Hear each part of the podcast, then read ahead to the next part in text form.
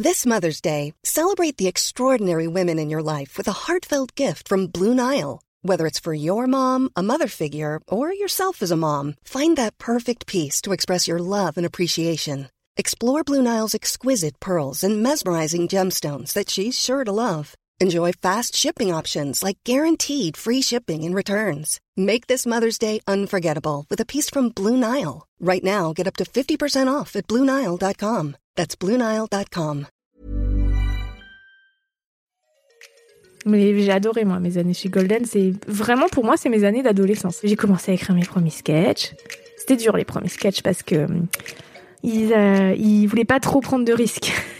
Je me souviens que le premier, ils voulaient pas le diffuser, quoi. Ça changeait complètement de ce qu'on avait l'habitude de voir, parce que là, c'était de la vraie fiction, c'était pas spécialement drôle. Ça racontait une histoire de non-communication dans le couple. Et euh, il m'avait dit, mais on le diffuse, mais tu vas te planter. Je te le dis, ça va pas marcher. euh, c'est trop sérieux. euh. Et puis je fais, bah fais-moi confiance, on le fait. Et en fait, ça, a- ça a cartonné. Et à partir de là, j'ai eu carte blanche pour faire tout ce que je voulais. Exécuté par qui? Fabrice Florent. Bonjour, bonsoir, bon après-midi à tous et bienvenue dans ce nouvel épisode d'Histoire de succès. Chaque jeudi à partir de 6h du matin, je retrace avec une ou un invité son parcours de vie qui l'a amené à son succès depuis la petite enfance jusqu'à aujourd'hui. Je suis Fabrice Florent, dans la vie je fais des podcasts d'interviews et de discussions et je crée des contenus. Si vous aimez ce podcast d'ailleurs, allez écouter la bande-annonce pour en découvrir plus sur moi et sur mes autres podcasts. N'oubliez pas de vous abonner sur votre appli de podcast préféré, de mettre un cool commentaire et 5 étoiles au podcast sur Apple Podcast par exemple, et de partager cet épisode autour de vous s'il vous a plu. C'est le meilleur moyen de m'aider si vous aimez mon travail. Un grand merci à vous et bonne écoute. Oh, je connais pas par exemple ta petite enfance et tout. Ah ok, on va parler vraiment de mon histoire. Parce que là... ok. Attends, je vais enlever mes pompes. et- Vas-y, enlève tes pompes, mets-toi à l'aise. Comme ça, je me mets en tailleur. Moi aussi, je me mets en tailleur. Ah. C'est bien, c'est ton truc de te mettre en tailleur Ah oui, j'adore. Moi aussi, je me mets en tailleur, c'est ma vie. Mais faut être, euh, faut être souple. Hein. Oh, ça va. Mais toi, tu fais du yoga et oui, c'est vrai, je fais du yoga à Avec- bloc. Avec ton chien sur les épaules, là, Ma pauvre. Elle me manque. Chaque fois, je vois tes stories. Je vais à Paris, mon chien. Là, putain. On est un peu sur un couple fusionnel avec ton chien. hein. On est un peu sur un sujet obsessionnel surtout. C'est obsessionnel, mais comme tout dans ma vie, tu vois. Je, crois que ça va être, faire je crois que les- ça va être un. C'est pour ça que je te lance là-dessus, c'est que je crois que ça va être un fil rouge. Ah oui, bah, c'est sûr. Mais je sais pas faire les choses à moitié. J'aime soit très fort, soit pas. Mais tu vois, et d'ailleurs dans mes stories depuis que j'ai remis, tu vois que je crois qu'il n'y a pas une story où il n'y a pas un remis. Oui. C'est Et tu vois, euh, moi de l'extérieur, je me dis, mais t'as pas envie d'être peinarde à faire ton yoga pendant un quart d'heure le matin, quoi bah Parce que le chien, bon, oui, alors les que gens tu qui m'avais savent dit pas, ça. les gens qui savent pas. Donc Éléonore, euh, effectivement, Coste, qui ici euh, poste régulièrement des stories où elle est en train de faire son yoga avec son chien qui vient euh, se coller sur, sur tes épaules, hein, carrément, pendant que t'es en train de faire ton. T'as pas deux minutes C'est vrai que c'est ce que je disais à, à Robin, mon compagnon. Je disais, putain, c'est fou, depuis un an qu'on a remis, j'ai pas fait un, sa- un shavasana, shavasana. Tu sais, c'est la posture de fin euh, Ouais. méditative où Ouais. t'es allongé, euh, sans avoir un animal qui vient euh, me faire chier, me lécher l'oreille et tout. Et je crois que ça m'arrange bien parce que je suis pas capable, en fait, depuis le hum, premier confinement, euh, je suis plus capable de faire de la méditation et du coup ça me permet l'excuse de j'y arrive pas euh, et l'excuse de pas m'accro- peut-être une, une petite excuse en fait tu vois. Mais ceci dit il m'arrive parfois de ne pas filmer mes séances et de les enfermer comme tu me l'avais Ah oui, c'est si ça. bien suggéré. Euh, je ferme la porte tout simplement. Mais c'est vrai qu'elles vont gratter. C'est chiant aussi. C'est à dire que j'ai plus de moments c'est vrai euh, de calme euh, de vrai calme ou alors si quand elles dorment. Tu t'es, c'est- c'est- t'es, t'es jeune mère, quoi. oui voilà. Ouais c'est ça. Bah ça me prépare Ça te prépare. d'une certaine Parce que quand tu dis tu l'es, ça veut dire que t'as aussi adopté un chat, ou une chatte, je sais Mm. même pas. Une petite chatte dans les poubelles, ouais. et qui désormais euh, vient aussi t'emmerder quand t'es en train Oui. de faire ton yoga. Ouais, c'est ça qui. Mais en fait, parce que si j'ai la chienne de ma mère en ce moment qui a 5 mois, que je garde. Ouais. Donc j'ai deux chiennes et la chatte. Et en fait, c'est que des animaux qui sont incapables d'être indépendants. Hmm. Ils ne font pas de choses euh, sans. C'est-à-dire que tu vas aux toilettes, ils vont tous les trois aux toilettes avec toi. Et en fait, ils me suivent à la queue leu où que j'aille. Et même s'ils sont en train de dormir, des fois j'essaye de monter sans faire de bruit. Tu parles, il y en a un qui est réveillé, c'est terminé, ils te suivent là où tu vas. Et donc, euh, tu peux plus jamais pisser tranquille. Non. Mais oui, non, oui, ils Mais sont, ça- ils sont vraiment là tout le temps. Et si je ferme la porte des toilettes, ça gratte. Et euh, mais tu vois, en en parlant, je me rends compte que c'était mon rêve d'avoir ça, Ah ouais? D'avoir une petite troupe comme ça qui me suit. Non, Comme mais dans les dessins quand j'étais petite, tu sais, j'avais vraiment, tu sais, on s'endort quand on est petit avec des des rêves, des fantasmes, des histoires qu'on se raconte. Et moi, je me souviens que mon rêve, c'était que toutes mes peluches s'animent et que le lendemain à l'école, elles me suivent à la queue leu. Et ben voilà. Quel super comme rêve. et bah tu vois, c'est un peu ça, c'est que c'est des peluches vivantes hein, dont il faut s'occuper, mais c'est quand même des peluches vivantes. Waouh. J'ai réalisé mon rêve en fait. Mais c'est ça, c'est ce que j'allais te dire. C'est fou. C'est complètement. tu- Ouais. Tu t'en rends compte là? Ouais, non mais là je viens de m'en rendre compte de, de- parce que j'ai utilisé les mots euh, Qu'elle te que le le et tout et c'est- c'était mon fantasme Waouh. que d'accomplissement. Ça s'appelle histoire de succès. C'est ça, bah t'y es quoi. Ah bah là on peut pas faire mieux. Mais justement, justement, je trouve ça trop, je trouve ça trop bien de, de t'avoir là pour parler de succès parce que j'ai aussi l'impression que tu as mis en place dans ta vie privée et tu, et je, je c'est pas des, c'est pas des, des secrets que je divulgue, hein, mais juste, euh, t'as quitté Paris euh, avec ton chéri, vous êtes mis, euh, vous êtes installé euh, dans le Perche. Alors j'ai pas quitté Paris. Ah. Parce que théoriquement j'ai gardé un endroit à Paris Ok. euh, parce que j'ai un appart que je paye très peu cher. Ce qui m'a permis de, ce qui me permet de faire les deux. À mon avis, plus pour longtemps parce que ça commence à. En fait, Paris, j'y vais maintenant euh, une semaine par mois. Et ça fait cher un loyer pour une semaine par mois. Et aussi, ça me brise de savoir que du coup, pendant trois semaines, il y a un logement qui est vide. Ah oui. Et que je peux pas sous-louer ou que, parce que j'ai pas le droit, parce que je suis pas propriétaire. Mm. Mais du coup, théoriquement, le deal, c'était on vit entre. euh, normalement, ce qu'on devait faire, c'était deux semaines à Paris, deux semaines dans le Perche. Et en fait, on s'est installé là-bas. euh, Moi, Robin, il veut plus jamais venir à Paris, ça le saoule trop. Et moi, j'y vais que pour le boulot. Et, et voilà, comme je te dis, quand j'ai un rendez-vous, je vais caser tout autour et j'ai des journées de dingue euh, parce que je veux faire trop de trucs euh, pour vite rentrer dans le Perche. Et après, ça te saule et tu rentres et tu fais putain, c'était vraiment de la 24 merde, Paris.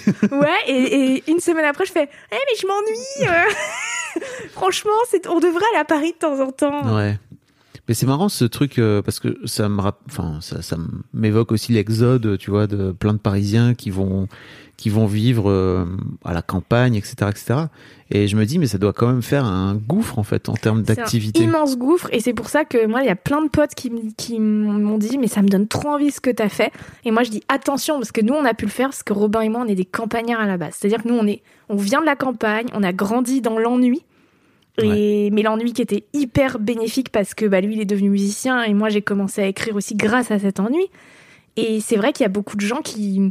Bah là, attends, il y en a plein qui en reviennent, hein, qui se sont installés pendant dire. le confinement. Mm.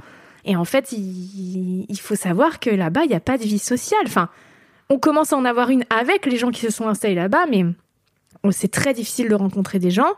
Et puis, c'est la campagne. C'est que tu dois prendre la voiture pour tout. Euh, tu peux pas. euh, Vous vous rendez euh, compte, les gens, les gens qui vivent pas à Paris, on Ouais. doit prendre la voiture pour tout. Moi, j'ai grandi dans un endroit où il faut prendre la voiture Oui, pour bah tout. quoi. voilà. Si t'as pas ton Mais il n'y a pas mort. de spontanéité, tu vois. On peut pas se dire, euh, même entre, on habite loin les uns des autres avec nos potes, c'est Ah, quand même entre 30 vo- minutes de voiture, donc ça veut dire que tu peux pas boire. Faut faire attention à ça, et c'est pas du tout la même organisation. Et franchement, c'est ce que je dis à mes potes qui veulent faire ça. Louer d'abord quelque chose, hein, parce Oui, qu'il faut tester. hein. Mm. Et c'est vrai que ça peut être flippant. Nous, on adore ce qu'on on est des ours. Je dis on parce que vraiment, il est comme moi. Et on aime bien ne pas voir de gens. on aime bien être tranquille. Je te jure, des fois, il y a des amis qui doivent venir le samedi soir et quand ils annulent, on est trop contents. Ah, quand ils annulent. Ah ouais, mais on est trop contents, nous, de la moindre annulation qui nous permet de rester que tous les deux. c'est horrible. Mais ouais, c'est c'est important. On, est, on a quand même des potes et on, on, on le fait et on est content de le faire. Mais, mais c'est vrai que si on nous disait qu'on reste enfermé dans la maison, ça nous va. Mais les gens qui vivent pas à Paris se rendent pas compte. Mais par exemple, moi qui ai vécu beaucoup entre Paris et Lille, déjà entre Paris et Lille, Lille qui est quand même une grande Oui, oui. ville, quoi. Mais il y a une telle différence d'activité Ouais. euh, entre Paris et les grandes villes de province que c'est vrai que de faire déjà, de faire en plus le, le cap vers, euh, ok, au milieu de nulle part dans le Perche. Et on oublie aussi que à Paris et à Lille, j'imagine que c'est pareil, tu as une multitude de choix. Mais d'ailleurs, moi, ça me faisait tourner la tête. C'est tu, Oui. tu rien que le restaurant dans lequel tu vas manger, c'est très difficile de choisir. La boulangerie, le- l'endroit où tu vas acheter tes vêtements. En, en fait, moi, ça me vraiment, c'est ça m'angoisse beaucoup ça. Et dans le Perche, tu n'as aucun choix. Euh, Enfin, tu n'as pas le choix en fait. T'es obligé de te faire à manger. Des restaurants, il y en a trois. Donc, euh, tu vois. Et moi, ça me rassure ce petit cadre où Ouais, j'ai pas trop de choix. Et du coup, ça crée des habitudes et des liens même avec. euh, bah, t'as un supermarché, t'as ton marché, Mm. et voilà, exactement. Voilà, moi, ça me rassure. Mais il y a des gens que ça angoisse beaucoup. Ok. Bon bah vous saurez si jamais Voilà. vous vous Faut, écoutez. faut réfléchir Faut pas un peu. Faut faire des, des, des expériences. partez pas comme ça bille en tête Ouais, c'est ça. Ou alors si vous êtes des ours ça marche. Puis en plus, les confinements et tout ça, ça va pas durer euh, Bah là je crois que c'est fini. hein. Enfin à un moment donné où fini. ouais je crois. Enfin sauf Ah si- sauf s'il nous dire- tombe un un enfin tu vois s'il nous tombe une épidémie de choléra sur la gueule peut-être Je qu'on va touche se du bois. Mais va se reconfiner. voilà, mais c'est que la vie reprend et que concernant le Covid, euh, évidemment qu'il y en a plein qui ont fait ça en se disant putain, mais moi je veux plus rester enfermé dans mon 30 mètres carrés et c'est normal, ce qui est très entendable. bien sûr. Euh, tu sais qu'on va parler de ton histoire? Parce qu'on- Oui. Pourquoi tu rigoles? Bah non, parce qu'en fait, euh, on a commencé par parler d'obsession, mais je crois qu'on va beaucoup parler d'obsession. Euh, Est-ce que tu peux me raconter à quoi tu ressemblais? C'est la première question que je pose à tous mes invités dans l'histoire de succès. À quoi tu ressemblais, Éléonore, quand tu avais 7-8 ans? Eh bah, tu vas couper les silences. Hmm, Pas forcément. Bah, je, ressemblais à une enfant quand même assez angoissée déjà. Euh, j'avais très peur, bah, c'est- marrant parce que tout se rejoint. J'avais très peur de sortir euh, quand mes parents allaient au restaurant ou chez des amis. Moi, c'était ma hantise d'aller avec eux parce que j'avais peur d'être malade. Euh, j'avais tout le temps mal au ventre, moi, en fait. En fait, j'ai appris des années plus tard que c'était de l'angoisse.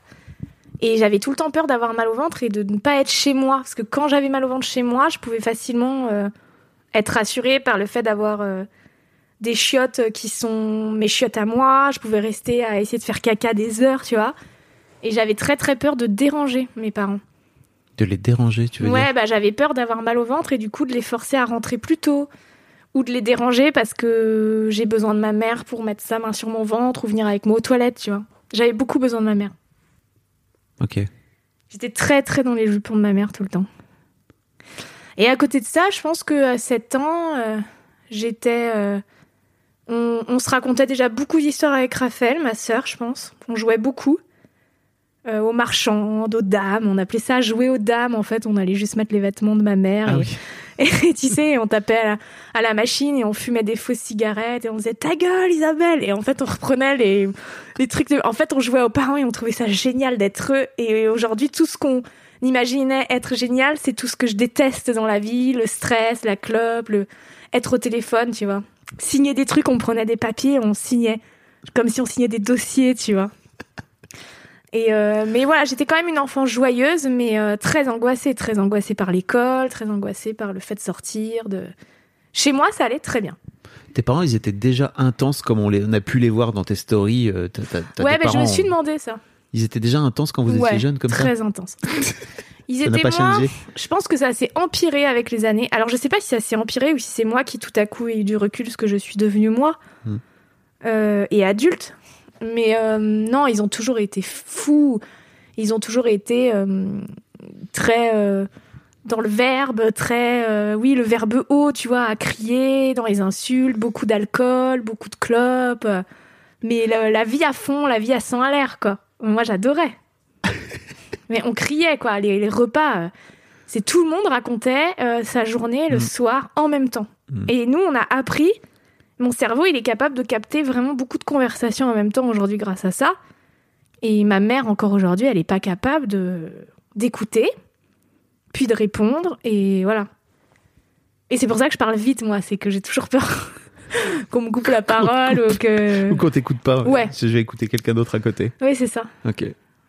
Putain, c'est ouf parce que tu sais quand euh, donc régulièrement tu tu postes des tu postais des réunions de famille en fait. Ouais. Et moi ça me mettait un coup de Trop mal à stress l'aise, je en sais, à chaque fois, tu-. J'étais là mais ma pauvre, c'est ça c'est ça ta c'est ça ta vie avec tes parents en fait, c'est ouf. Bah, il y a des gens, euh, tu sais, il y a des petites amies que j'ai ramenées qui se sont senties mal. Hein. Ouais, ça, c'était le test ultime. Si un mec euh, supportait pas une soirée, c'est que c'est, ça allait pas le faire avec moi. Et moi je vois Robin donc ton chéri Ouais. actuel qui est sur les trucs et je me dis mais cette cette cette personne est un ange, est, est, est un, je sais pas, Et parce que, un havre de patience à discuter. à- parce que Robin, il a compris qu'à partir du moment où il rentrait là-dedans, il était dans striptease. Robin, il joue le jeu, tu vois ce que je veux dire, c'est qu'il est pas, tu peux pas rentrer là-dedans en étant au premier degré. Tu rentres comme une expérience. Tu rentres en disant, ok, je rentre dans la folie, je vais accepter cette folie. Et lui, il a toujours réussi à mettre cette distance. Enfin, en fait, ça le fait trop marrer, lui. Mais il est, il, il se marre. Enfin, tu vois, il se moque. Pour autant, il se moque pas de tes Non, parents, il se moque pas, Il, discute avec eux énormément, machin. Enfin, Bah, Robin, il était très très attaché à mon père aussi. Ils Mhm. avaient un- une relation vraiment très euh, euh, bah, très saine. Ils avaient d'ailleurs beaucoup plus une relation aux deux que moi avec mon père, quoi. Il y Ah, avait un truc où ils étaient très tout le temps collés en fait. Et euh, et ma mère, euh, bon, ton, ton père qui est décédé il y a quelques mois. Là, Ouais, on- au mois de novembre. On va en reparler un peu plus tard avec ton Ouais. film. Mais... ok. C'est pour ça que tu utilisais le, le passé. Je voulais le dire. Oui, voilà. D'ailleurs, c'est bizarre parce qu'il y a toutes les stories euh, qui sont que j'ai pas enlevées encore, mais je les enlèverai pas, je pense. Mais de, tu sais, j'ai laissé à la une toutes les stories, genre géniteur, envahisseur. Mais c'est euh, génial. Bah, je les laisse. Ça, c'est c'est le plus bel. Enfin, je trouve, hein, moi, que c'est le plus bel hommage que tu puisses faire à ton père. Et j'ai tellement de vidéos, j'ai j'ai vraiment. Mon rêve, c'est de faire un documentaire en fait sur ça, sur toute cette vie folle. Mais de un, je me demande si ça va être intéressant, et de deux, quel va être l'angle. Mais moi, j'imagine un truc à la striptease. Tu sais, Moi, moi, je je les filme depuis que j'ai 13 ans. Moi, je trouve ça, à titre perso, je trouve ça génial. Parce qu'en fait, pour moi, ça, t'es- parents, et puis vous aussi avec ta sœur, vous êtes des personnages. pour moi. Quand il y avait des réunions de famille d'Éléonore, moi, je regardais, ça me mettait un coup de stress, mais tout comme, tu vois, tu peux regarder euh, n'importe quelle série, et, et en fait, t'as des personnages que, t'as des personnages que t'aimes, t'en as d'autres que tu fais, putain, ils sont gonflants et tout. Enfin, tu vois, c'est un peu pareil, quoi. Ouais. Donc non, pour moi, il y a un vrai, il y a un vrai truc quoi. On en parlera un petit peu plus tard, mais t'as mis en scène aussi tes parents euh, dans, dans genre humain, Ouais, quoi. ouais, un peu plus tard, quoi. Dans ta vie. Bah oui, dans tout, je les mets ensemble. Donc ok, t'es petite, 7-8 ans, euh, dans les jupons de ta mère. Euh, comment ça se passe le collège pour toi? Bah, le collège était horrible parce que hum, c'était hor- Mais il y avait, il y a toujours eu ce. J'ai toujours été divisée en deux. C'est qu'il y avait le côté où c'était horrible parce que j'étais euh, j'étais tapée moi au collège, donc Ah, c'était. Ouais, ouais, donc c'était hyper dur. Parce que mes parents étaient magistrats et on vivait dans le Val d'Oise où en fait, quand mes parents ils jugeaient quelqu'un, potentiellement c'était le père euh, du mec qui était en 6ème B avec moi. Donc en fait, évidemment que j'étais tapée. Moi, je me prenais, tu vois. Je savais pas ça. Ah bon? Bah non, pourtant, je l'avais déjà. tu déjà raconté. J'ai l'impression de l'avoir dit mille fois, mais euh, en même temps, euh, bon. Les gens passent pas leur vie à écouter des interviews d'Eleanor Cost. Ok, donc tes parents étaient magistrats, et donc toi, tu te retrouvais un peu la souffre-douleur. Ouais, et puis le fait qu'ils étaient magistrats, que du coup ils gagnaient bien leur vie. On vivait euh, dans un manoir qu'en fait euh, mes parents ont hérité de de la famille de ma mère, qui était une famille d'écrivains, de grands intellectuels, les Duhamel, de Bon. d'acteurs et tout. On va en parler. Ouais. De, pa- de papy, enfin de, de grand papy, non, c'est ça Grand grand papy. ton... Attends, dans ta famille, il y a... Euh, Il y a Georges Duhamel, oui, qui est mon ça. arrière-grand-père, qui était Arrière-grand-père. un écrivain et chirurgien Oui. de la Première Guerre mondiale. Ouais. Et ensuite, il y a Bernard Duhamel, qui a été un chirurgien euh, renommé, qui a écrit énormément d'ouvrages aussi. euh, Académie France.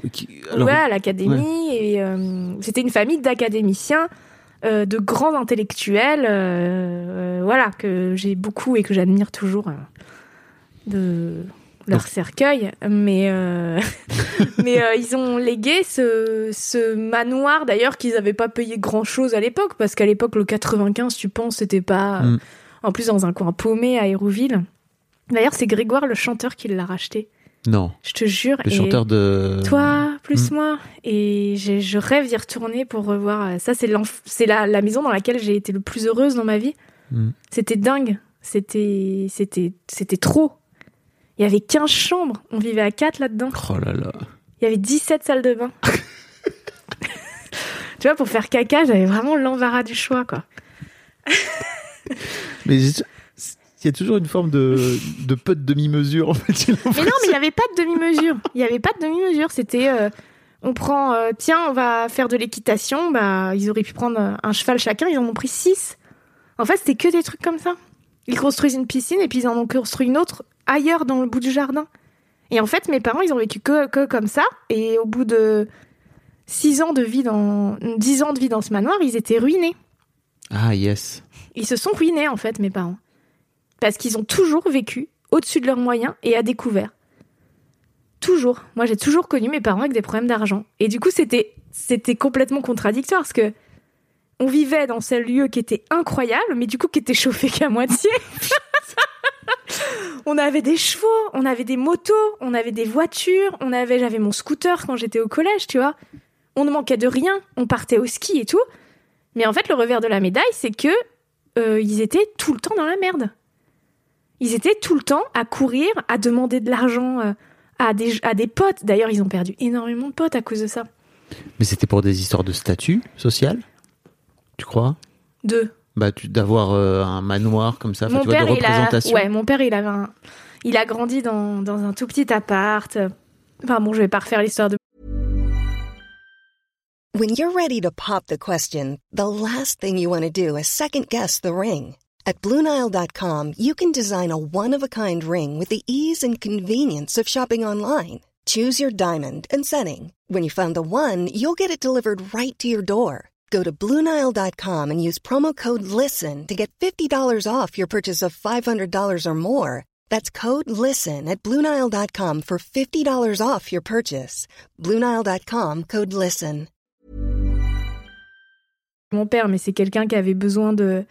Il avait vraiment une revanche à prendre et il assimilait beaucoup ce l'argent, le paraître à une réussite sociale, évidemment. Et c'est lui, d'ailleurs. Ma mère, elle est pas du tout comme ça. Ma mère, elle a, elle a un problème avec l'argent, c'est clair, parce que c'est une grosse dépensière. Mais elle est plutôt simple, tu Mm. vois. Mon père, il a toujours refusé de vivre dans moins de 500 mètres carrés. Ah, yes. Ouais. Eh ben, écoutez, je vous invite à aller écouter mon podcast d'histoire d'argent parce que. Bah, Mais c'est- mais oui, c'est- pour ça que je trouve ça intéressant ton podcast Histoire d'argent, parce que tu vois, Mais ça, ça, forcément, à un moment donné, ça vient t'impacter toi, tu vois. Bah moi j'ai beaucoup travaillé là-dessus, sur mon rapport à l'argent et heureusement moi, alors moi j'ai pas du tout ça. J'ai pas du tout ce truc de paraître. Mm. Tu vois, j'ai j'ai pas du tout fait ça, j'ai vraiment moi au contraire, j'ai acheté une petite maison pas très chère avec un crédit et moi j'ai en revanche, je ne suis jamais à découvert. Et on va en reparler, mais J'ai la peur du découvert. Voilà, t'as as lancé un Kiss Bank Bank et en fait, Ah, on ouais. en parlait juste avant d'enregistrer et t'as du mal à demander de l'argent. Ah ouais, ouais, ça me terrifie. je trouve ça, ça me met très très mal à l'aise. Et puis ça me, je regarde à chaque, je vois les gens qui donnent et je te jure, ça me fait sortir de moi. Je, je peux pas croire que des gens me donnent de l'argent. Bah, faut que t'ailles écouter le premier épisode avec Christian Junot qui parle de ça et de ce qu'on projette sur l'argent. Ouais. Et en fait, c'est assez dingue parce qu'on projette des tas de trucs. Alors qu'en fait, si tu réfléchis un peu, si tu si enlèves ces projections et que tu regardes l'argent tel qu'il est, c'est juste des billets et euh, un moyen de, de financer des choses, quoi. Tu vois, une monnaie d'échange d'une manière générale. Oui, et, on, et projette énormément de choses. Mais c'est pour moi l'argent en manquer en tout cas, c'est euh, c'est tomber. Mes parents ils sont tombés malades, leur cancer c'est lié à ça, c'est lié à ils se sont fait tellement de soucis. C'est pour moi c'est ça, tu vois. Bon évidemment l'alcool, la clope, puis après tu peux pas savoir, mais pour moi j'assimile vraiment. euh, ils se sont pourris la vie en fait avec ce mode de vie Hmm. et toujours courir après un truc, toujours. euh, Ouais, mais en Et- même temps, ils ont vécu de façon un peu, Alors après, ils un sont- peu, un peu qu'ils grandiose. disaient, ils vois, disaient, on un a côté un peu vécu- étoile filante, quoi. Voilà, cool. ils ont. Mais c'est vrai que moi, je te dis, si je suis, euh, je ne serai jamais, je ne serai jamais à découvert. Je touche du bois. euh, Je, moi, Ouais. je flippe dès que je vois que que je vais potentiellement pouvoir être à découvert. C'est vraiment ma hantise Hmm.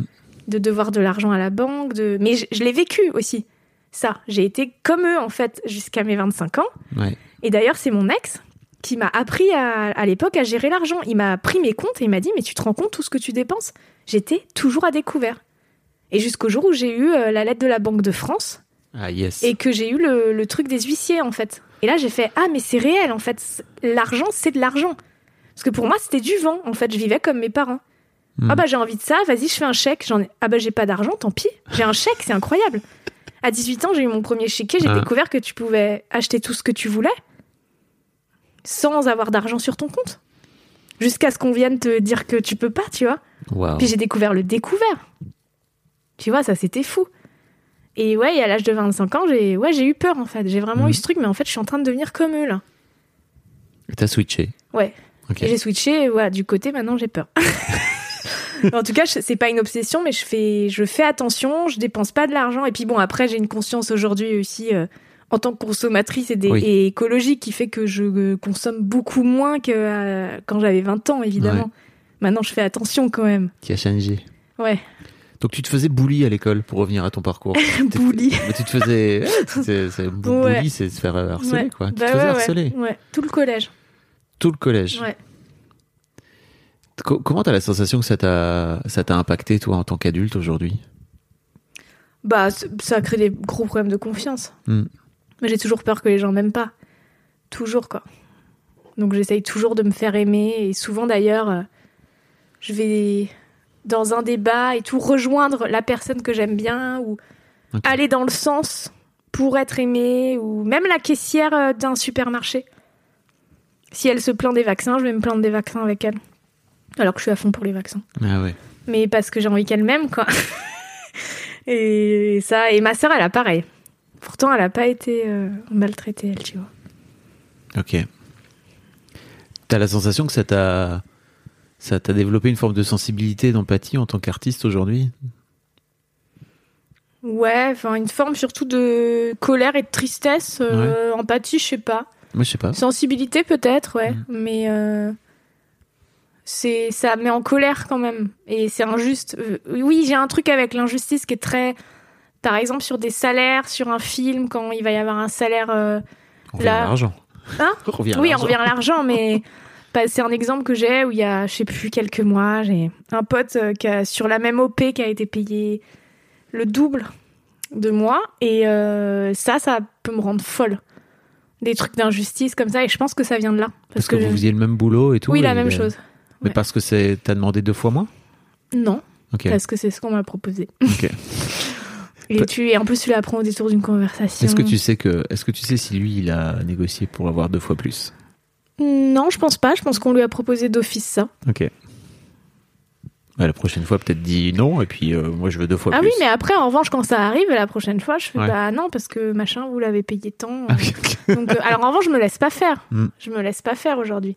Mais euh, ouais, il y a toujours ce truc où, j'ai- en fait, j'ai tout le temps peur de me faire avoir. J'ai tout le temps peur de me faire bolosser, quoi. Ok. Donc ça a changé ça. Bah après, c'est bien parce que peut-être que je me fais peut-être moins avoir du coup parce que je suis très, je fais très attention à pas me faire niquer, quoi.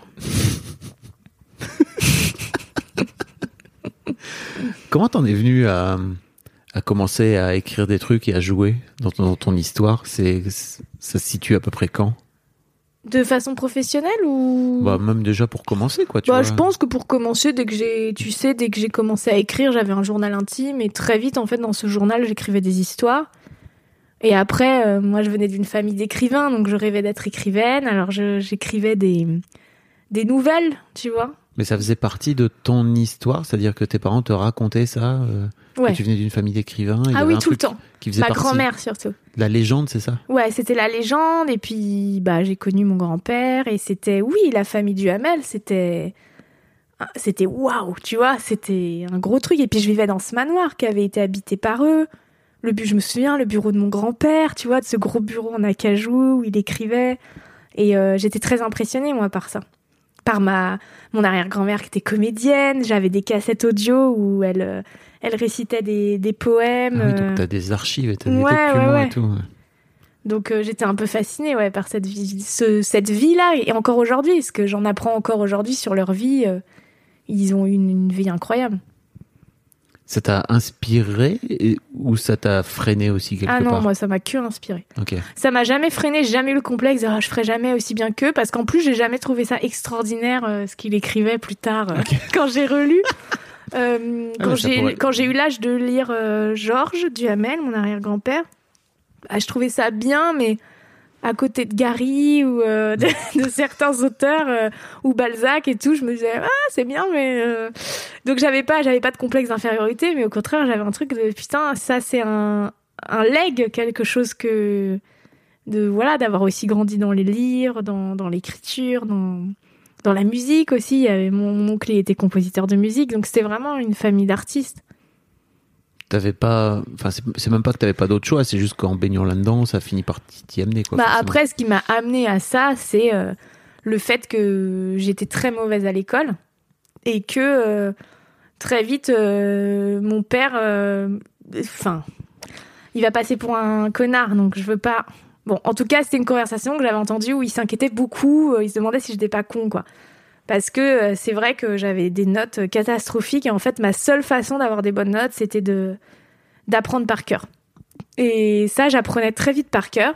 Mais en fait, j'en avais, euh, j'en avais vraiment rien à foutre, quoi. ça te Enfin, motivait pas, quoi? non, et puis ça m'intéressait pas. Enfin, Mm. vraiment, je, c'est ce que je disais avant de venir euh, avec un pote. Je disais, mais en fait, j'ai aucun souvenir d'avoir été intéressée par quelque chose à l'école. Vraiment, euh, peut-être les arts plastiques vite fait, mais rien ne m'intéressait. La musique au collège, ça m'intéressait. Mais euh, sinon, en fait, c'était juste euh, de l'ennui à l'état pur. Donc, c'est sûr que quand tu te fais chier comme ça, t'as une porte ouverte vers d'autres, bah, vers d'autres possibilités. Et quand on me dit que t'es con, j'étais une très jolie petite fille. Et, euh, Ah. et du coup, je, souvent, c'était quelque chose qui revenait tout le temps. Comme qu'est-ce qu'elle est belle, comme t'es jolie, t'es con, Ouais. c'est ça? Oui, ça. ce lien de cause à effet. Ouais, il y avait ce lien de, bah, de toute façon, euh, elle, elle, est, elle va peut-être pas faire d'études, mais elle est tellement belle que de toute façon, elle sera comédienne ou mannequin ou tu vois, elle va faire un truc avec ce physique. Donc moi, je pense que le métier de comédienne, je l'ai choisi à cause de ça, avec un problème de confiance. Et mon métier de d'autrice, scénariste que je fais aujourd'hui d'ailleurs, il a mis beaucoup plus de temps à venir parce que euh, bah, il y avait le técon dans un coin de ma tête. Ouais. Donc, en gros, euh, ce que j'entends, c'est que t'étais, tu t'es quand même, euh, enfin, t'as baigné dans cette culture euh, artistique, mais t'avais quand même ce, ce, ce truc de, euh, bah, t'es pas assez intelligente pour le faire, quoi. Ouais. Oui, il y avait ouf. quand même ce. Ouais, il y avait quand même un sous-entendu euh, de bon, amuse-toi, mais. Alors que quand je jouais, quand je faisais mes spectacles, voilà, c'est ça. quand je faisais mes terrible. spectacles et tout, euh, mais à côté de ça, des fois, c'était, je me, suis- enfin, vraiment, je repense à des regards de mon père sur moi ou des trucs de vraie fierté sur Mhm. euh, les premiers trucs que j'ai écrits, par exemple, tu vois. Mais euh, c'était sa position, lui, vis-à-vis de moi, en fait. Ok, C'était comme ça, c'était son rôle. ok. Et je lui en veux pas parce que je pense que ça m'a poussé encore plus. Mais J'ai euh, encore plus eu la, la hargne, tu vois. oui, c'est ça, mais c'était, Ouais. de l'énergie un peu de revanche.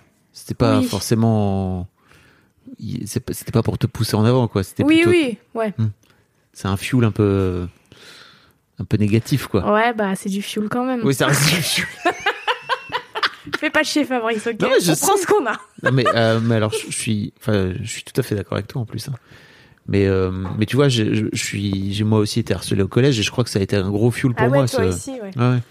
Ce truc de me dire, bah, ils, verront bien, quoi, les connards qui m'ont. Oui, mais ça fait du Mais- bien quand tu t'endors le soir et que t'imagines les bagarres, tu sais.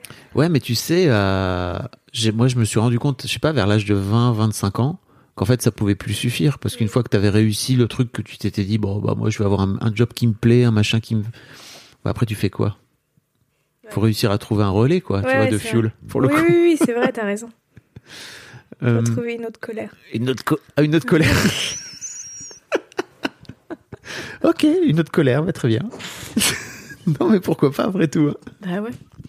Euh, qu'est-ce qui te, qu'est-ce qui, donc quoi, tu, tu racontes que tu, que tu t'es lancé dans, dans la comédie comme ça.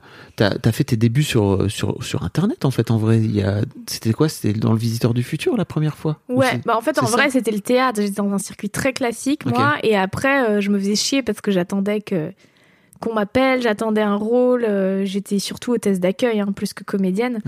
Et oui, en fait, euh, non, mes débuts, c'est parce qu'il y a Dailymotion qui est arrivé. Et Ah, du oui. coup, c'était dingue. Je me suis dit, c'est fou, il y a une plateforme où je peux proposer du contenu. Et je peux jouer si je veux. Et je me- Et j'ai vu ça vraiment comme un entraînement. Je me suis dit, bah tiens, euh, je vais créer, j'ai créé un journal intime d'une bah, d'une comédienne qui était vendeuse. Euh, bah, je m'inspirais déjà de ce que je vivais. Et en fait, c'était des épisodes de 1 à 3 minutes. Et je le faisais tous les jours. Et en fait, cette régularité, elle m'a permis de, de m'améliorer, de travailler mon jeu, mais de travailler aussi l'écriture, parce que du coup j'écrivais, de travailler le montage après, parce que je montais. Et puis, euh, et je me suis fait repérer par François Descraques grâce à ce truc-là. Ah, fou. Mm. Ok.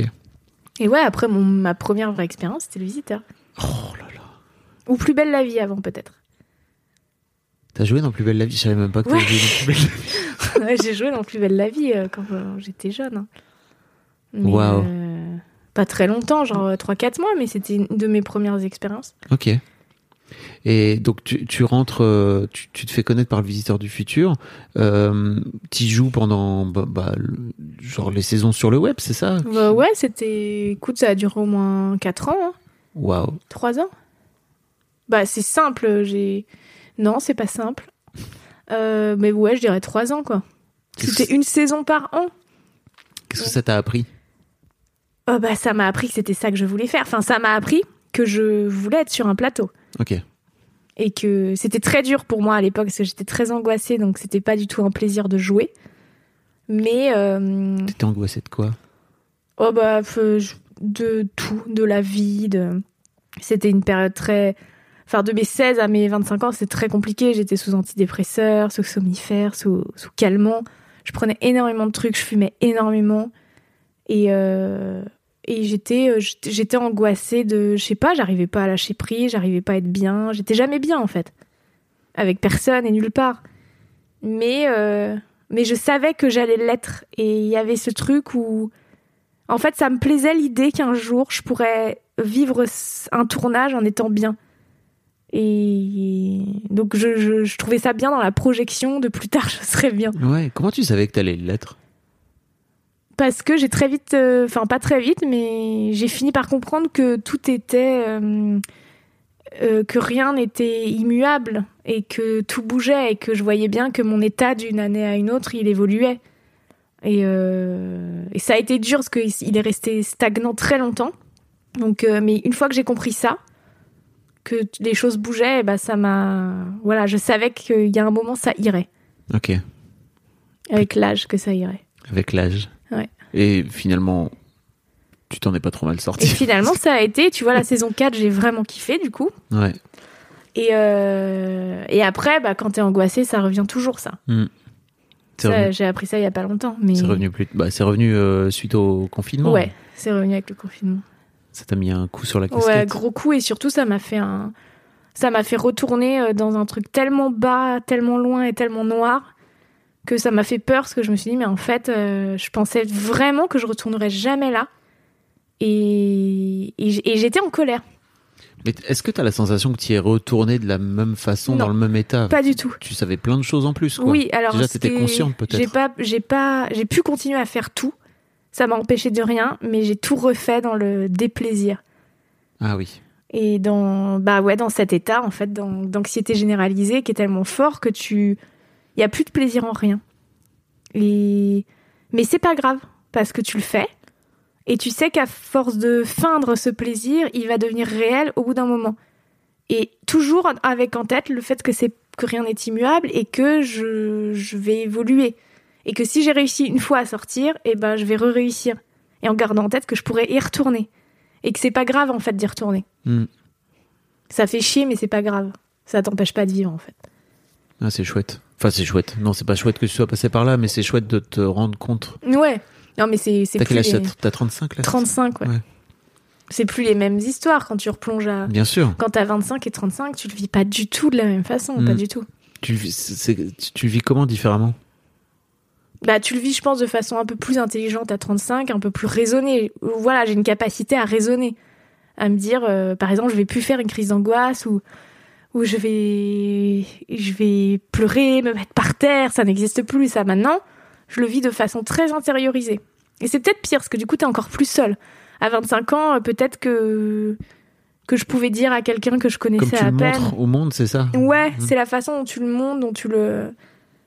Et. hum, Ouais, et puis la différence, c'est que tu le gères quand même mieux. Moi, je sais quoi faire de moi si ça va pas. Aujourd'hui, à 25 ans, je savais pas quoi faire de moi. Ouais.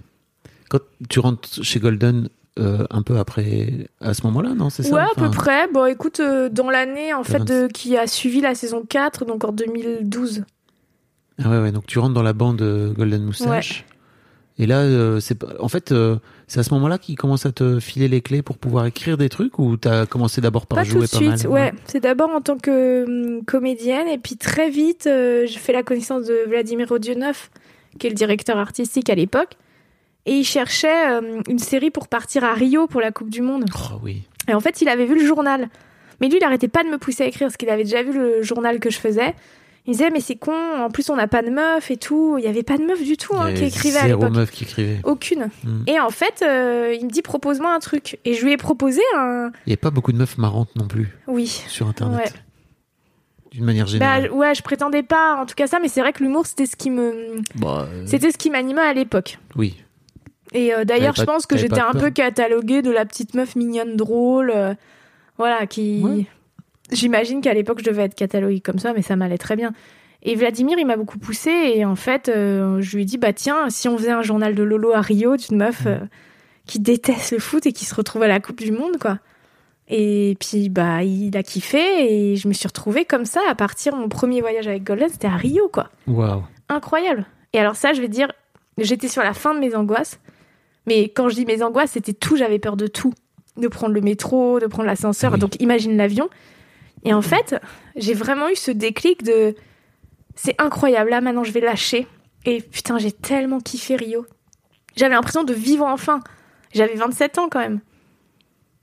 Bah, c'est génial. Et j'avais l'impression, en fait, moi, mes 27 ans, c'était mes 15 ans. C'est vraiment l'adolescence que j'ai pas eu du tout. euh, Ah ouais? Ah ouais, ce truc où, je sais pas, d'un coup, j'ai j'ai tout lâché. J'ai j'ai commencé vraiment à être bien à 27 ans, moi. Mais t'as lâché quoi? Putain, Bah, 27 piges. Bah, j'ai lâché euh, une sorte de contrôle, j'ai lâché sur les angoisses. Je crois que c'est un moment où je me suis dit, bah en fait, je suis comme ça, je suis angoissée et c'est pas grave. Et oui, j'ai des moments où je sors de mon corps et c'est pas grave. Et oui, bah je peux prendre des calmants de temps en temps et c'est pas grave. Et tu vois, un truc où c'était plus grave. Mais parce que j'avais eu ma rupture aussi qui m'avait beaucoup. euh, bah, qui m'a vachement aidé finalement.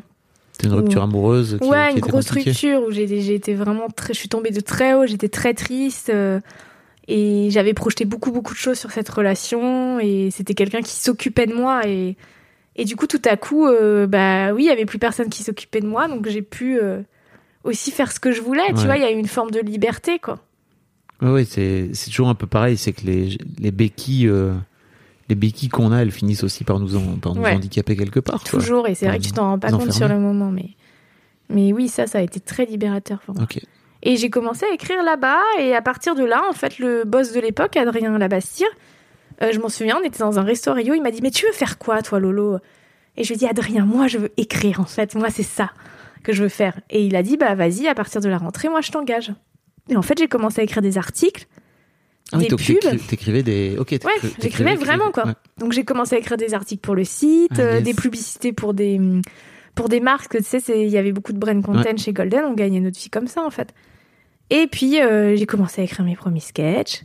C'était dur les premiers sketchs parce que hum, ils euh, ils voulaient pas trop prendre de risques. Je me souviens que le premier ils voulaient pas le diffuser quoi. Et j'ai dit bah diffuse-le parce que C'était quoi? c'était sous-titre moi. Ah, yes. Et ça changeait complètement de ce qu'on avait l'habitude de voir, parce que là, c'était de la vraie fiction, c'était pas spécialement drôle. Mm. Ça racontait une histoire de non-communication dans le couple. Et euh, il m'avait dit, mais pff, on le diffuse, mais tu vas te planter. Je te le dis, ça va pas marcher. euh, c'est trop sérieux. euh. Et puis je fais, bah fais-moi confiance, on le fait. Et en fait, ça, a- ça a cartonné. Et à partir de là, j'ai eu carte blanche pour faire tout ce que je voulais. Mais il a fallu faire euh, ses preuves. Toujours. Bah oui, ça c'est normal. Mais j'ai adoré moi mes années chez Golden. C'est vraiment pour moi c'est mes années d'adolescence. Ok, ok. On rigole avec les potes, on, on reste dans les locaux jusqu'à une heure, on, on fume, on écoute de la musique. Enfin c'était j'avais 15 ans quoi. Ah, trop bien. Mm. Tu, quand tu quittes, tu te lances euh, pour le coup à ton compte, c'est ça? Enfin, tu. Bah je savais pas trop, je me souviens plus d'ailleurs. J'aimerais bien, faudrait que je relise mes journaux de l'époque, mais je sais plus si j'avais une stratégie. je pense que j'ai toujours tout fait sans stratégie. Euh, il me semble que bon, il y a eu une immense engueulade. hein, je me suis cassée pour ça. Et euh, mais j'en pouvais, c'était normal, ça faisait longtemps qu'on était là. En fait, il fallait c'était passer à autre chose. changer à autre chose. Oui. Et je crois que je me suis dit, je vais faire la même chose, mais toute seule. En fait, maintenant j'ai des gens qui me suivent et je peux faire les choses toute seule. Et qu'est-ce que j'ai fait? Bah, j'ai fait. Ah oui, puis je commençais à écrire des séries pour d'autres personnes aussi, donc ça m'a rassurée. Euh, à ce moment-là, j'avais écrit une petite série pour M6, donc tu sais, je commençais à, à travailler pour d'autres. Euh, je commençais, j'avais écrit des trucs pour Bagel. Et donc, Oui. en tant que scénariste, ça me rassurait de voir que je gagnais ma vie euh, aussi comme ça. Je jouais aussi dans beaucoup de trucs, donc en fait, je gagnais ma vie. En dehors de Golden, j'avais plus besoin de ce salaire mensuel qui était pas grand chose d'ailleurs, mais cool. Et je me suis dit, bah vas-y, c'est le moment. Euh, J'étais intermittente. J'avais tourné dans Rock Macabre avec François. Oui. Euh, donc en fait, ça commençait à, à bien marcher, entre guillemets, en ce sens où je payais mon loyer, je mangeais, et moi, ça me suffisait Mhm. d'avoir ça. Donc euh, le risque que je prenais, c'est que, bah oui, plus de pub, donc oui, moins d'argent. Mais en vrai, il n'y avait pas tellement de risques, en fait, je crois. Ok. C'est à peu près à ce moment-là que tu sors ta BD Oui. C'est ça? Avec bah euh, oui, c'est vrai. 45 Ouais. Elle sort à ce moment-là, mais elle était écrite depuis Oui. longtemps. euh, mais oui, tout à fait, elle sort en 2017. Donc, euh, ouais, j'ai quitté Golden, tu vois, début 2017. Ok. C'est. comment dire? Moi, quand. Euh, enfin, je te connaissais un petit peu perso, donc je voyais un petit peu. euh, Bah, toutes les années Golden, on se voyait souvent. Voilà. Moi, je me souviens tellement de ma première interview, mademoiselle. Ah oui. euh, putain, quelle nostalgie. Le street style, tu te souviens Ah oui, bah oui, je me souviens bien. J'avais adoré. On Mais- avait parlé de bain et tout. Parce que j'étais fan de bain déjà. Très J'en prends fan de beaucoup bain. moins, tu sais, aujourd'hui. Bah oui. Mm. Tu dis ça avec un peu de tristesse. Bah, parce que c'est dur, c'est un vrai effort. De prendre des bains Bah, de pas en prendre tous les jours. Ah, de pas en c'est prendre. un vrai Oui, effort. c'est un truc que tu fais pour, la, c'est c'est pour la mon, c'est consommation ma d'eau. cigarette, tu vois. C'est mon, c'est mon verre de vin. Euh, c'est mon moment. Et euh, mais du coup, je, voilà, je fais attention. Mais à l'époque, je me souviens que je t'avais raconté, putain, on en avait tellement rien à foutre. Oh, c'est fou hein, comme on évolue parce que c'est vrai qu'à l'époque, je te disais ça, euh, personne ne m'a défoncé en commentaire. Aujourd'hui, tu dirais euh, en interview que tu prends des bains tous les jours, Bah oui. alors que c'était il y a pas si longtemps, quoi. Bah c'était quoi il y a Ah, si, quand même. 6-7 ans hein. 2014. Ouais. Ça fait, ça- en, en vrai, ça commence à faire. À l'échelle de la prise de conscience euh, écologique, C'est vrai, euh, c'est vrai. c'est c'est- Ouais. c'est assez, assez gros. En fait, ce que je voulais te dire, c'est ça, ça te fait pas peur, toi, à l'époque, de, de sortir cette BD qui montre le côté obscur euh, de d'Éléonore, en fait. Tu vois, parce que jusque-là, t'as plutôt fait de la fiction, t'as fait de la fiction marrante, et t'as plutôt fait, tu vois, des, des vidéos qui parlent de Prout aussi, bref, tu vois. Et là, Oui, d'un c'est vrai, t'as raison. ouais. Il y a un vrai truc de, bah, voilà un peu le côté obscur de d'Éléonore que j'avais l'impression que t'avais pas trop mis en avant pour l'instant. Non, c'est vrai, t'as raison, j'avais pas eu l'occasion. Bah, je crois que c'était un premier euh, petit pion. euh, Est-ce que ça va passer si je parle de ça? Et en fait, d'ailleurs, ça m'a vachement débloqué parce que tout le reste, après, euh, Oui. le côté obscur et mes vidéos aujourd'hui, c'est c'est plus des vidéos drôles. Hein. Mais si, en fait, il y a, si, il y a aussi. Non, mais il y a Oui, un petit côté léger oui. que je veux garder. Euh, je veux pas faire du pur drame, mais c'est vrai que bah là, Hippocampe, mon prochain film, euh, franchement, je paye des cacahuètes à la personne qui fait un sourire. hein. Je sais pas si ça le vend bien. Non, si, il y a, il y a de la tendresse, il y a un peu de légèreté, mais c'est vrai que c'est pas drôle du tout. Hein, Mais je me souviens pas m'être dit que ça me faisait peur. ok. Euh, je me souviens m'être dit, bah, au pire, ça marche pas, quoi. Mm. Enfin, Tu vois, moi, j'ai jamais mis beaucoup d'importance sur tout ça.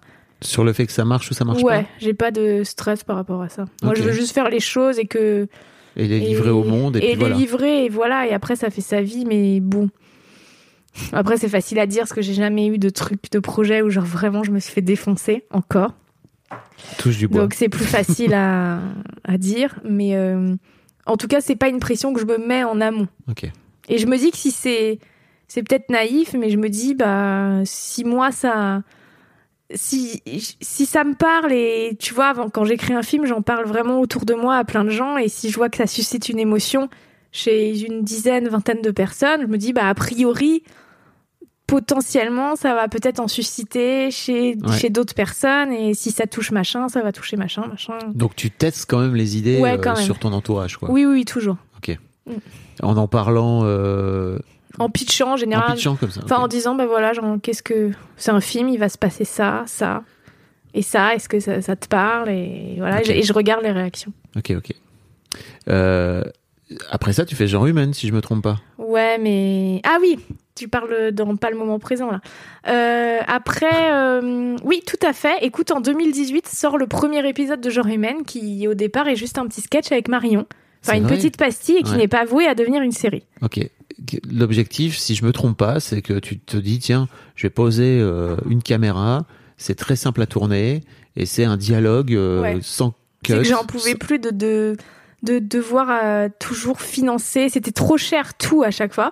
Et du coup, l'objectif, c'était que ça coûte que dalle. Donc, c'était poser une caméra, en effet, et ne se concentrer que sur le jeu d'acteur, les dialogues, ne jamais couper, et balancer. Du coup, il n'y a pas de montage, et je, je voulais quelque chose de revenir à quelque chose de très simple. De simple. Mm.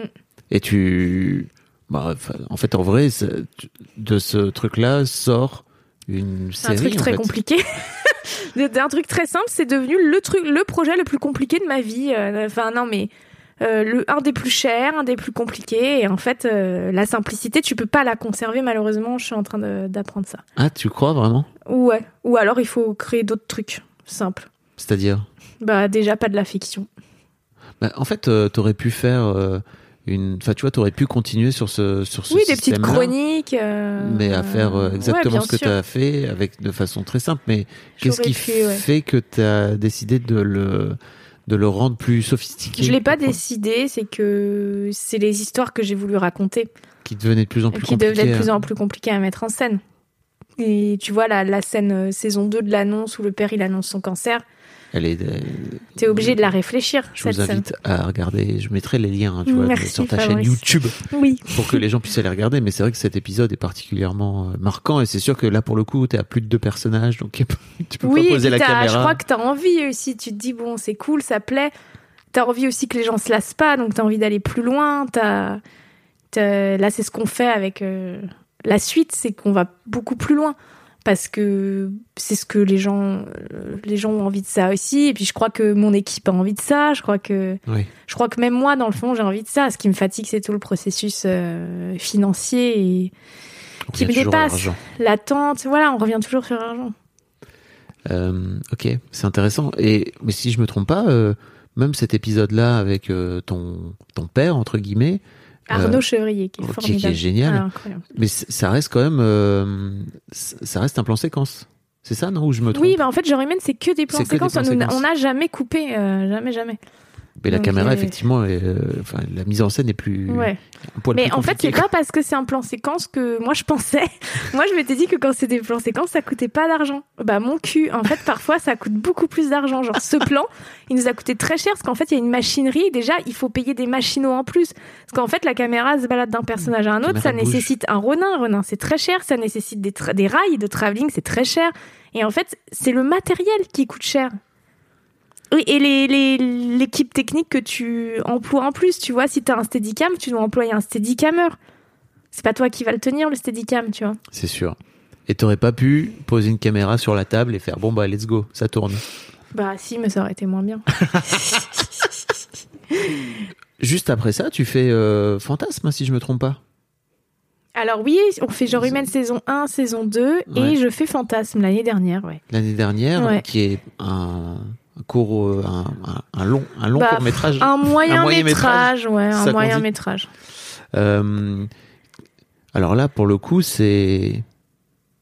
Enfin, moi, j'ai vu ce film, c'est un. C'est du 100% Éléonore, quoi. Tu Pas- trouves? pas pour Ouais, moi, Je me demandais, je trouvais que ça changeait de ce que je faisais. euh. Mais, euh, ça, J'avais peur, lui, pour le coup. bah, ça changeait. De ce... En fait, ça change dans le sens où. Enfin, je sais pas pour moi, mais pour moi, le fond de ce que tu racontes, ça reste tellement toi. Ouais. Ah bah c'est trop génial. Mais tu vois, il y a une forme de. Je sais pas, de de mélancolie dedans, euh, de Mm. et en même temps euh, plein de sensi- plein de sentiments et plein de sensibilité dedans. Enfin, je trouve que c'est vraiment. Et c'était la première fois que je jouais pas dans un des trucs que j'avais Oui. écrit aussi. Et tu, tu le réalises, hein, Oui, je le si je me réalise. trompe pas. Donc Ouais. c'est- c'est aussi la première fois. Que je réalise un truc aussi long. Ouais. Ouais. Qu'est-ce que ça t'a apporté? Ah bah ça m'a apporté l'envie de réaliser. Ah ça y est, c'est. Oui, oui, très très envie de réaliser. Ça m'a apporté le, ça a déplacé mon ego euh, ailleurs et d'une façon très positive. Ça m'a apporté le Attends. fait, Dans quel sens? Bah ça, de lâcher sur un rôle qui est écrit pour moi, de voir quelqu'un d'autre interpréter moi. Tu vois, une, c'était c'était fort de laisser ça. C'était hyper important dans ma thérapie personnelle de faire ça. Euh, de par rapport à, tu vois, on revient à à mon père qui disait que j'étais bête et que par rapport à mon rapport euh, au métier de comédienne où tout à coup j'ai réalisé que c'était peut-être pas ça que qui me plaisait en fait. Ce qui me plaisait c'était sur être d'être sur un plateau et en fait peut-être que j'avais pas trouvé ma place sur un plateau. Euh, bon néanmoins tu vois aujourd'hui un an après ça me manque beaucoup de jouer. Mm. mais euh, le fait de pouvoir tout faire je crois que c'est ça c'est un truc où je me suis dit tout à coup putain mais j'adore être là j'adore diriger j'adore euh, c'était génial de voir dans dans le compo la scène se jouer et, et se dire putain c'est fou parce que ce moment euh, je l'ai tellement imaginé et là il est face à moi et d'être de ce côté là et tu vis les choses très différemment. T'as beaucoup de recul sur ton film quand tu quand c'est toi qui le Bien réalise. sûr. Enfin, beaucoup de recul. Plus en tout cas que Plus quand de tu joues recul que dedans. quand t'es dedans. Oui. Ok, c'est intéressant.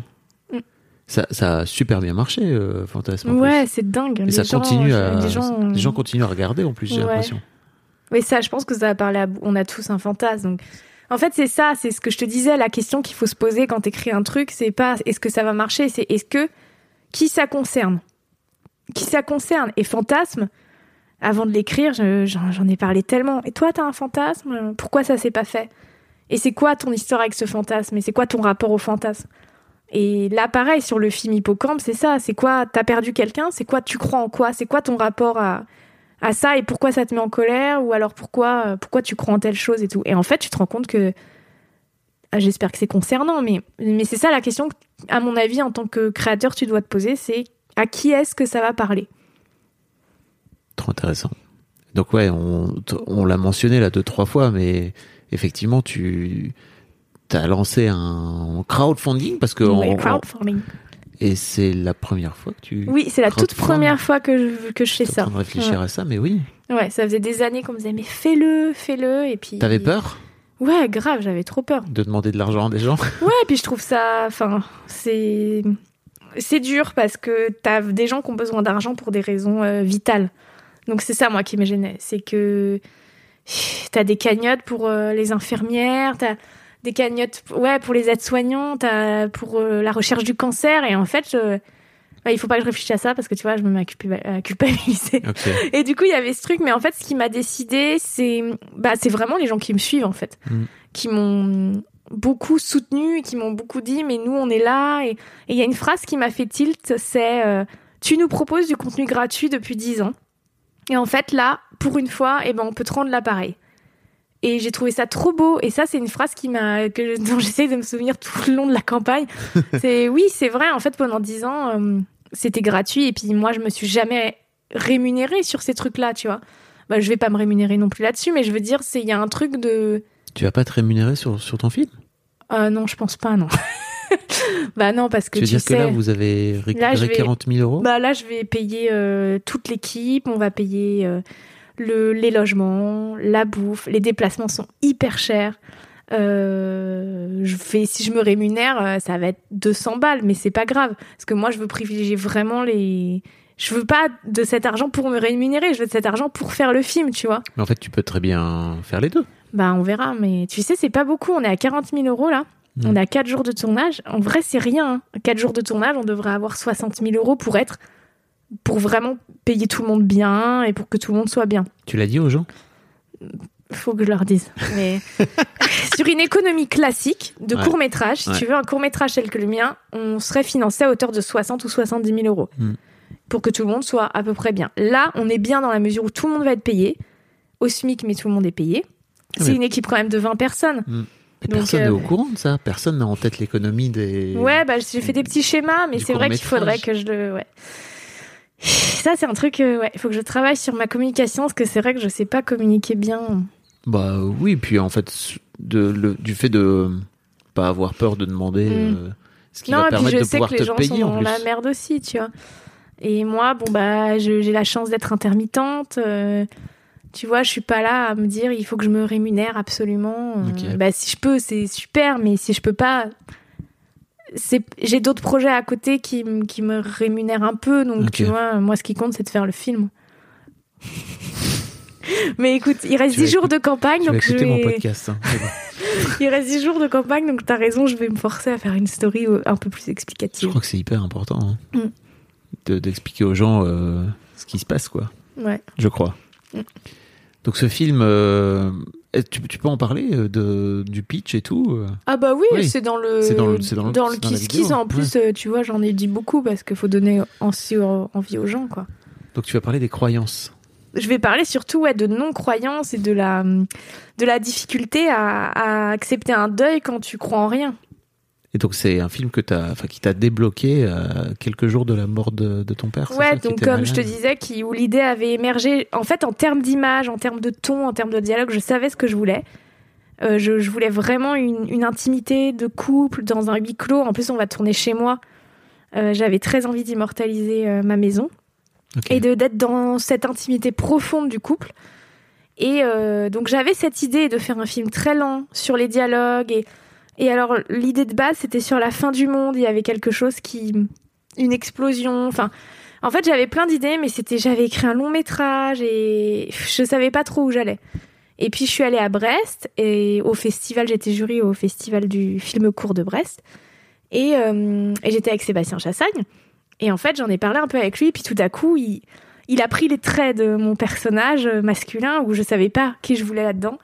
Et je me suis dit, putain, je l'avais déjà pris sur Fantasme. Ouais. Donc je voulais changer, mais en fait, c'était tellement évident qu'il fallait que ce soit lui encore. Et euh, sauf que cette fois, je voulais jouer dedans. Et puis j'ai vu plein de courts-métrages, et à chaque fois, je me disais, il y a un thème fort, il y a un thème fort. De quoi tu veux parler? Et puis mon père est mort, euh, je sais pas, cinq jours après. Et là, d'un coup, je fais, mais en fait, euh, je vais utiliser ça, euh, cette lenteur que je voulais, cette image, ce huis clos, ce couple. Et en fait, le thème, ça va être ça. Ça va être qu'est-ce que tu fais descendre? Parce que du coup, cette fille, elle se retrouve. Parce que qu'est-ce que tu fais descendre Moi, c'est une question. Je ne sais pas quoi faire descendre de mon père. Ah. Et on ne sait pas. euh, on, on change d'avis euh, toutes les semaines. On est passé par mille. euh, Est-ce que on, on s'en sépare?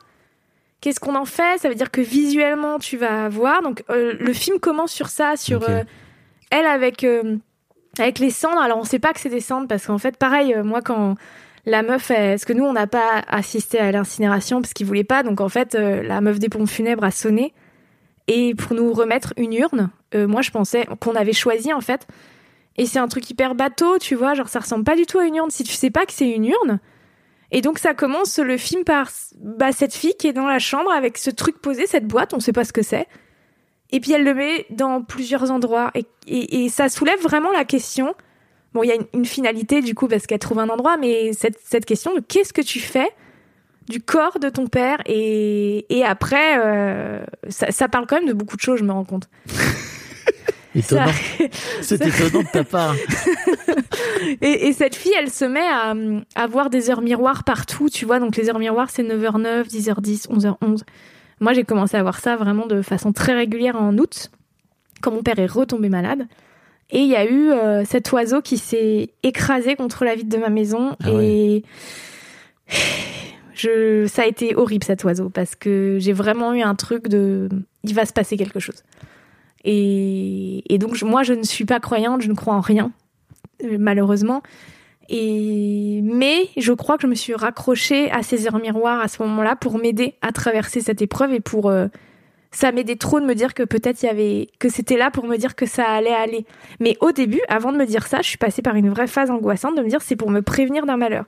Donc dès que je voyais une heure miroir, j'étais mal en fait. Et donc ça, elle, euh, Victoire, mon héroïne, elle est dans ce truc où elle est vraiment angoissée par ces heures miroirs.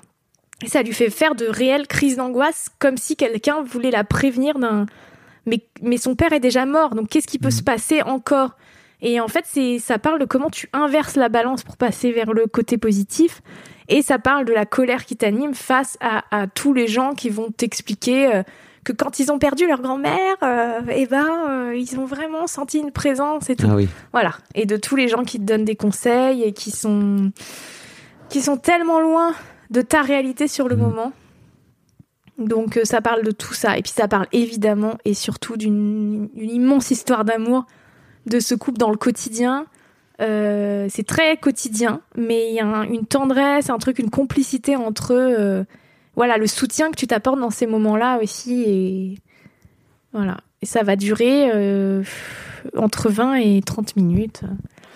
Je ne sais pas encore. Ok. Et vous, et vous tournez bientôt? Oui, on tourne, euh, écoute, on tourne le 11, 12, 13, 14 février. Ah yes. Ouais, ouais, c'est dans deux semaines, c'est dingue. Là, je commence vraiment à avoir hâte. Trop bien. Mm. Et ça prévu, sera aller vite. Hein, t'as prévu de sortir quand?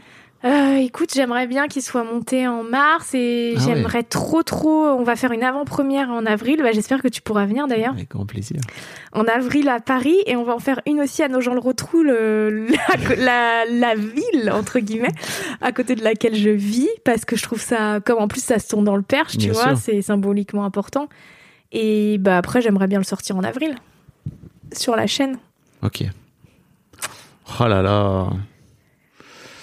Bah écoute, euh, Merci beaucoup. Merci Fabrice, c'est trop cool. Ça, ça faisait longtemps que j'avais pas fait ça. C'était vraiment très chouette. C'est toujours un plaisir de parler avec toi. de toute façon. Tes, euh, tes questions, elles sont bien. Ah bah merci. non, mais c'est vrai. Ah bah, C'est bien ficelé, quoi. Tu, vois. Je- tu répètes pas. Souvent, j'ai l'impression de répéter toujours les mêmes trucs et là, pas du tout. Non mais c'est un peu mon objectif. Ouais, ouais bah bravo.